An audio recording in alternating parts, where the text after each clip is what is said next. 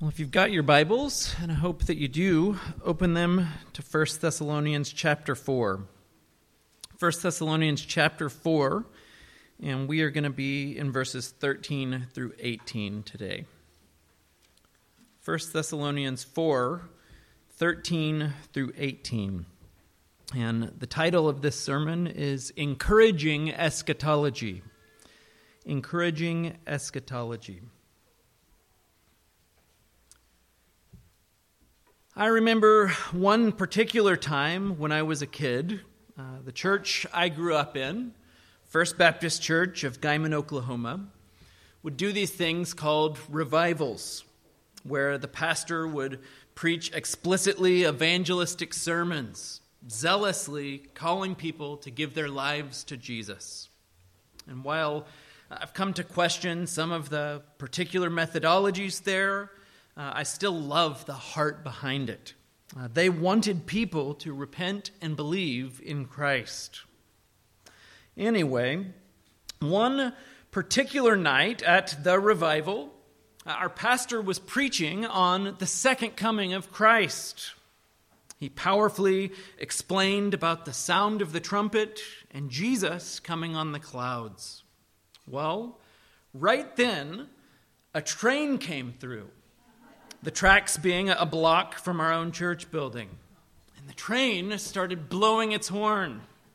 Some of you are laughing because you can imagine that situation.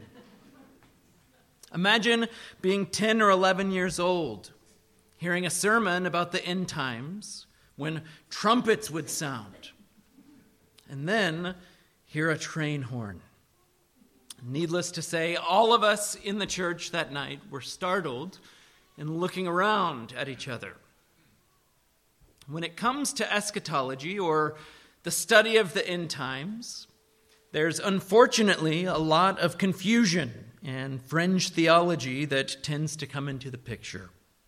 A lot of people read the newspaper and then try to interpret the Bible in light of current events.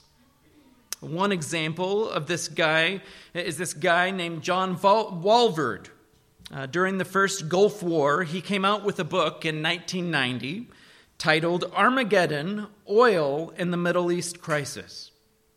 Here's the description of the book Never before in history has there been such a chain of events signaling the approach of Armageddon. War in the Middle East, nuclear technology in the hands of rogue states, instability in oil markets, terrorist attacks on U.S. soil threats to wipe Israel off the map, and alliances between Russia and the Middle East nations. These troubling world events confirm the forecasts made by Dr. John F. Walvoord, widely recognized as, quote, the father of modern biblical prophecy. His predictions once seemed beyond the realm of possibility, it says, until they begin to happen. John Walvoord correctly predicted Israel's establishment as a nation. He foresaw that the Iron Curtain would fall. He warned us that oil would make the Middle East the center of world conflict. That's the description of his book in 1990. James Grant, in his commentary on 1 Thessalonians, writes this about Walvoord's book. Grant says, As I looked into these claims, I discovered that this first book was first released in 1974, around 15 years before the first Gulf War. And 15 or more years after that event, the book was revised again in 2007 to reflect the current crisis in the Middle East and was republished as Armageddon, Oil, and Terror. Still others, like Harold Camping, read the Bible through the lens of the newspaper and try to guess the exact day of Jesus' return. Twice, by the way. My point is that a lot of times when it comes to eschatology, people lose sight of the text of Scripture itself. They get kind of crazy. Full transparency, when I was a young Christian, this was all a turnoff to me. I saw all of the crazy end time speculation, and I wanted nothing to do with it. I wrongly took the position that I know Jesus is coming back, and I really don't want to or need to know anything else. I don't need to study eschatology. While there's a bit of truth to that, I've come to see that while eschatology isn't a, tier one doctrine, it's not unimportant. Yet, I will double down on the importance of Christ's return being central and other things, for example, the timing, order of events, etc., being secondary.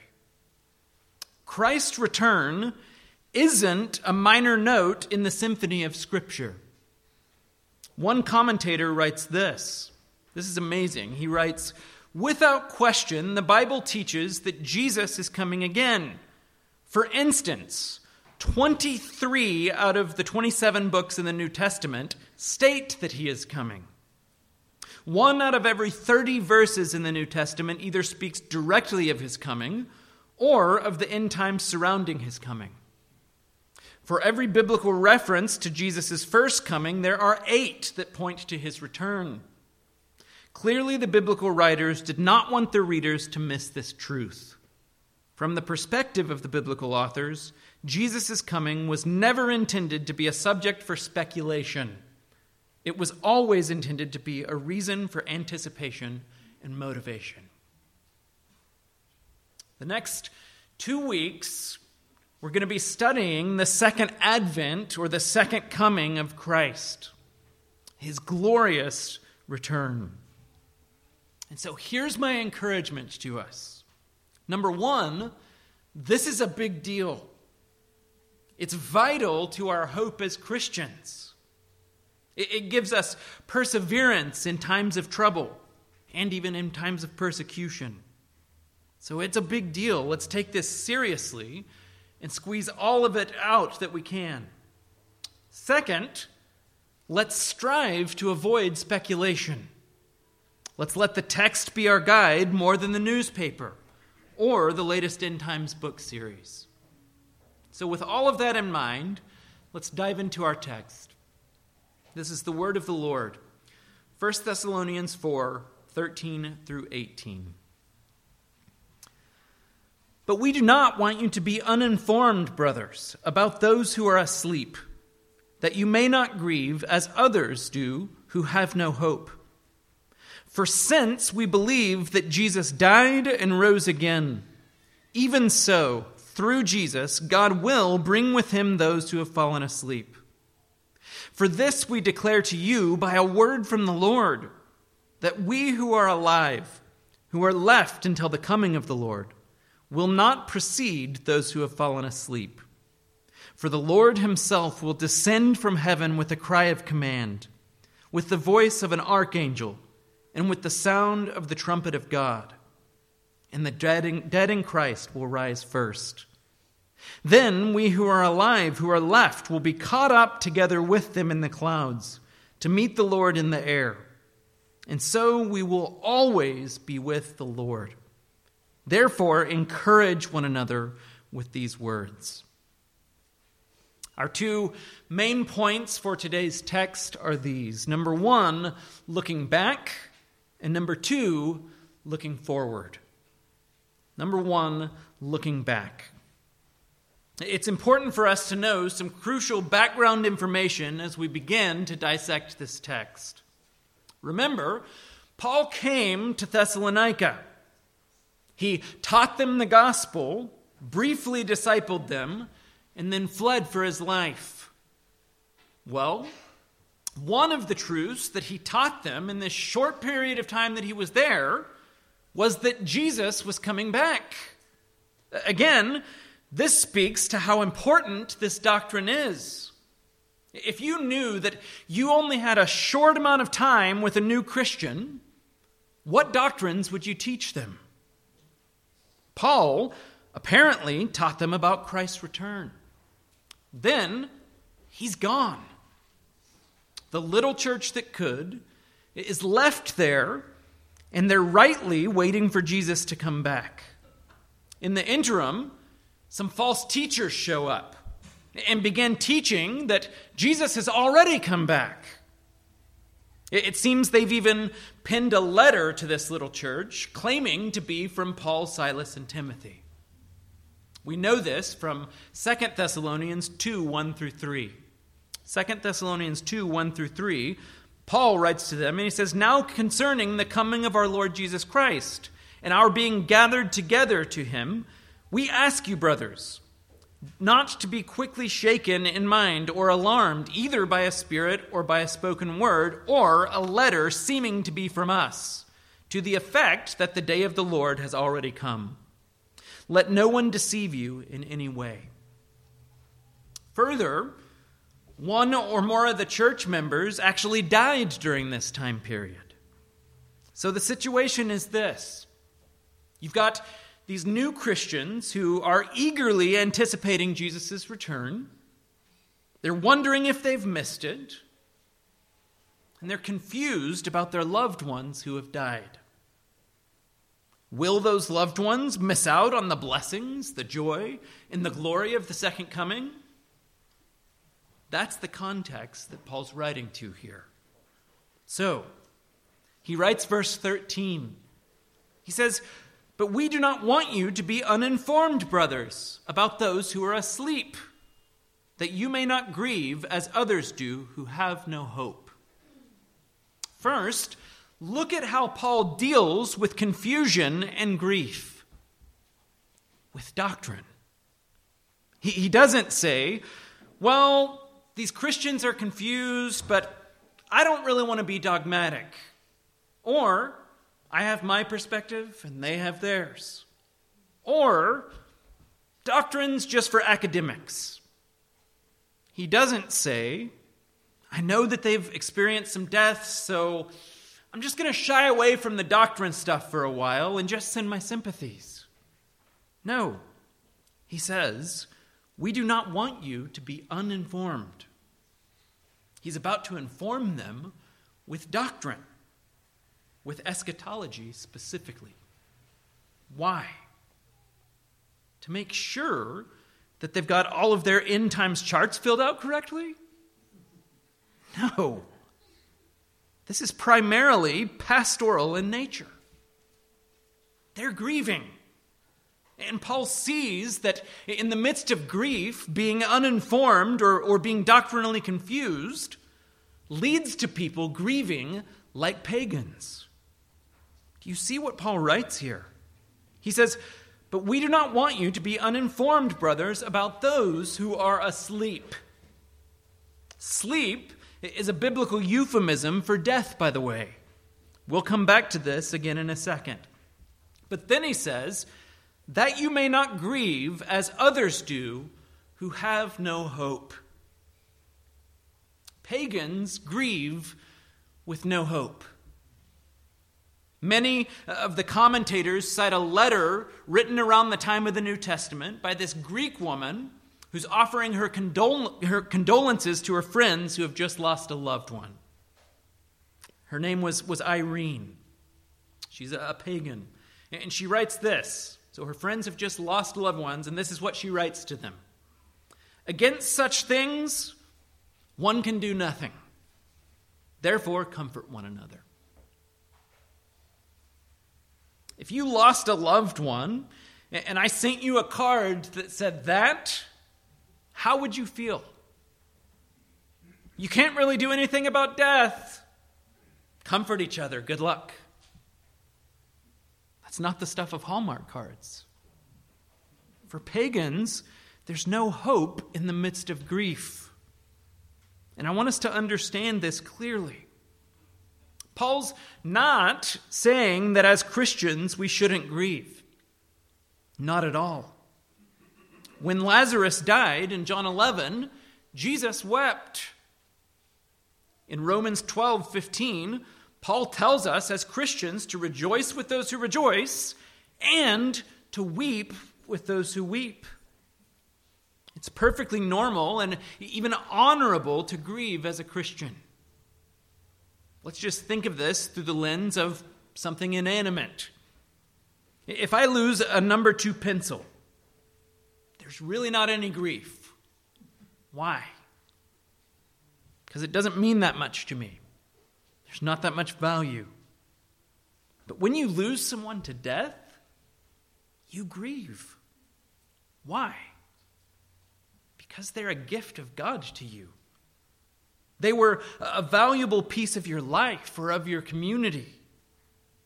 Grief shows gratitude to God, who gave the person to you as a gift in your life. Grief actually honors their memory. It's okay to grieve as Christians, but we don't grieve like pagans who have no hope. We grieve like Christians who have hope. What is that hope? Back to our word, asleep. How many of you slept last night? I hope most of you. How many of you woke up this morning? I hope all of you. This is why sleep is a Christian euphemism for death. We have hope as Christians that we'll wake up again on the other side of the grave. We have hope of life after death. And we've discussed this before. Christian hope isn't just wishful thinking, it's settled assurance. Settled assurance. It's not, I hope this happens, but I'm really not sure. No. Settled assurance. Hebrews 11:1. 1. It says now faith is the assurance of things hoped for, the conviction of things not seen. Christian hope is settled assurance. Now, why do Christians have hope or settled assurance of life after death? Look what Paul does here. He reminds them of what they believe, what they know. He looks back. Look at verse 14. He says, For since we believe that Jesus died and rose again, even so, through Jesus, God will bring with him those who have fallen asleep. Do you see that? They're confused about loved ones who have died. They're grieving. And Paul gives them core, foundational Christian doctrine. Number one, Jesus died. Number two, Jesus rose again he gives them the Easter sermon. I love this. Christians, the Easter sermon isn't just for Easter, it's always what the doctor ordered. I need the Easter sermon preached to me every single day. Drew, are you stressed out by X, Y, and Z? Yeah. Jesus died and rose again. It's going to be okay. Did you just get sinfully angry at someone? Jesus died and rose again. You're forgiven. Do you see what Paul is doing here? He's saying, Jesus died. He died a physical death, just like your loved ones in Christ. He rose again. And if your loved ones are in Christ, they will too. There's Christian hope of life after death, not because of speculation, not because of anything outside of the Bible, but because of the certainty of Jesus' life after death. Our union with Christ has everything to do with this. When we repent of our sin and believe in Jesus Christ, each of us are declared to be in Christ unified with him. So, because he rose from the grave bodily, we will too. That's the core truth that Paul's comforting them with. Good doctrine is so practical, friends. The gospel is fantastic news at the moment of conversion, knowing that you get to spend eternity with Christ in heaven instead of eternal hell, which we all deserve The gospel is fantastic news at that moment. And the gospel is fantastic news in the normal rhythm of life, like when you lose a loved one in Christ and you're grieving. Jesus rose bodily, and your loved one will too. Paul writes, For since we believe that Jesus died and rose again, even so, through Jesus, God will bring with him those who have fallen asleep. Again, Paul uses this language of fallen asleep. I think it'd be appropriate to address this issue here. Some believe in a concept called soul sleep, or the belief that when you physically die here on earth, that you enter an unconscious state until the return of Christ, at which time you'll wake up and be physically resurrected with your body. As my friend Mark Dever would say, that's great if you believe that. Meanwhile, in the Bible, the Bible's clear on this. When you die, you won't experience an unconscious soul sleep. You'll be conscious immediately, whether in heaven, if you're a Christian, or in hell, if you're not. Luke chapter 16 Jesus tells the parable of the rich man and Lazarus. The rich man who dies and is buried is in Hades, in hell. He's clearly conscious immediately. In Philippians 1, verses 21 through 23, Paul writes this He says, For me to live is Christ, and to die is gain. If I am to live in the flesh, that means fruitful labor for me. Yet which I shall choose, I cannot tell. Verse 23 I am hard pressed between the two. My desire is to depart and be with Christ, for that is far better. In Revelation chapter 4, the Apostle John gets to see a vision of what's going on in heaven. What does he see? He sees people around the throne worshiping Christ. This isn't a future vision, it's real time. What was and is going on right now at this very moment. What does Paul write in 2 Corinthians 5 6 through 8? He says, So we are always of good courage. We know that while we are at home in the body, we are away from the Lord. For we walk by faith, not by sight. Yes, we are of good courage, and we would rather be away from the body and at home with the Lord. Away from the body is to be what?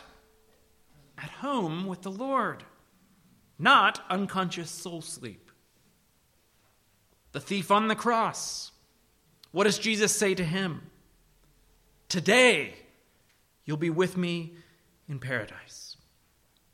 Sidebar over. Okay. So the, the pressing question here was what happens to our friends who have died before the second coming? Since they've already gone to be with the Lord, will they miss out on one of the most glorious moments in history? If I die before Christ's return, will I miss out on that moment? I mean, it's going to be epic. And this is where Paul shifts from looking back to looking forward. Point two, looking forward. Look at what Paul says in verse 15. He says, For this we declare to you by a word from the Lord, that we who are alive, who are left until the coming of the Lord, will not precede those who have fallen asleep. He's saying again, this isn't speculation or conjecture or just my opinion. We're declaring to, to you this by the word from the Lord. He's saying this is an authoritative truth. Those who have died who are in Christ won't miss out on this amazing moment. They get to go to the front of the line. And what's this moment going to be like? Look at verse 16.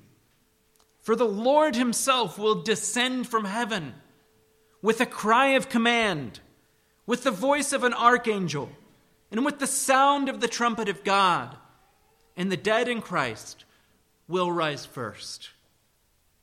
Remember, the false teachers wrote a letter to this church telling them that they had already missed it.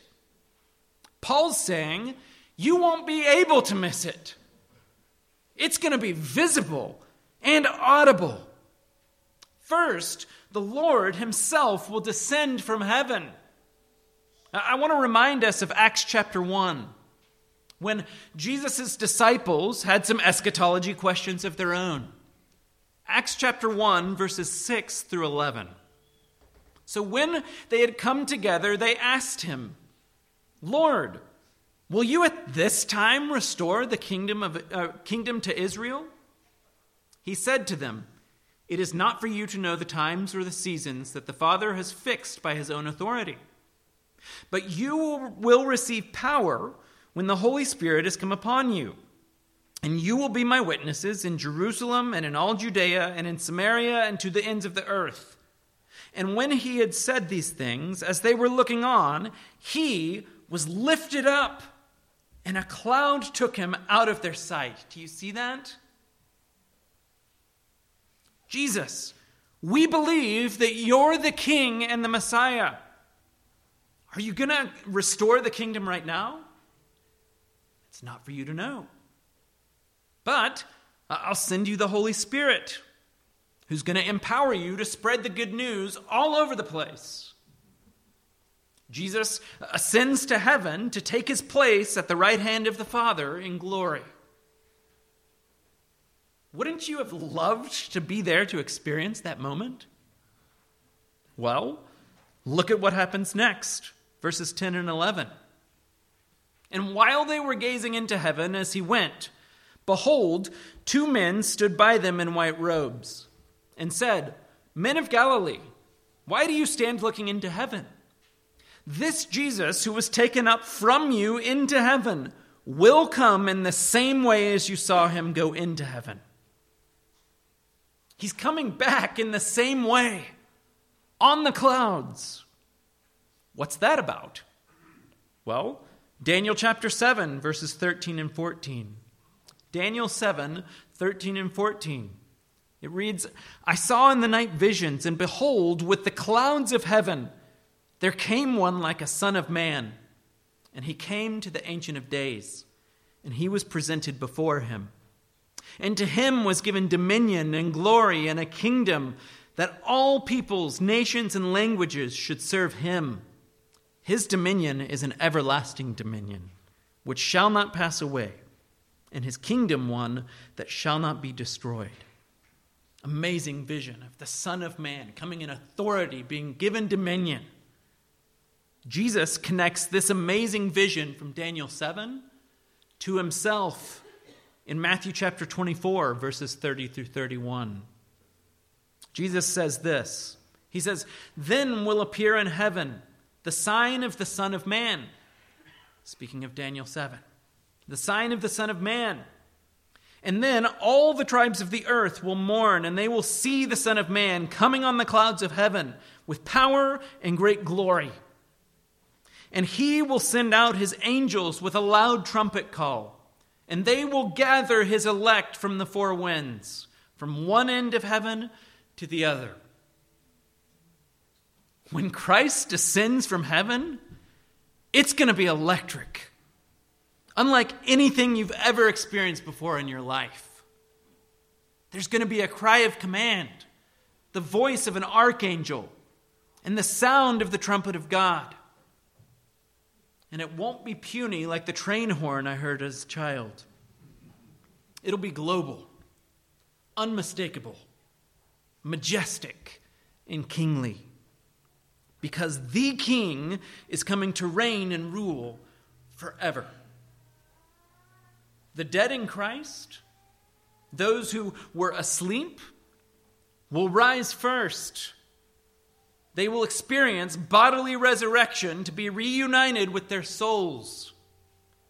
Then, verse 17, then we who are alive, who are left, will be caught up together with them in the clouds to meet the Lord in the air. So, those who are still alive when Christ comes, after the bodily resurrection of the dead, will be caught up.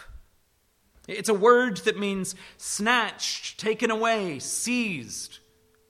It's going to be sudden and immediate.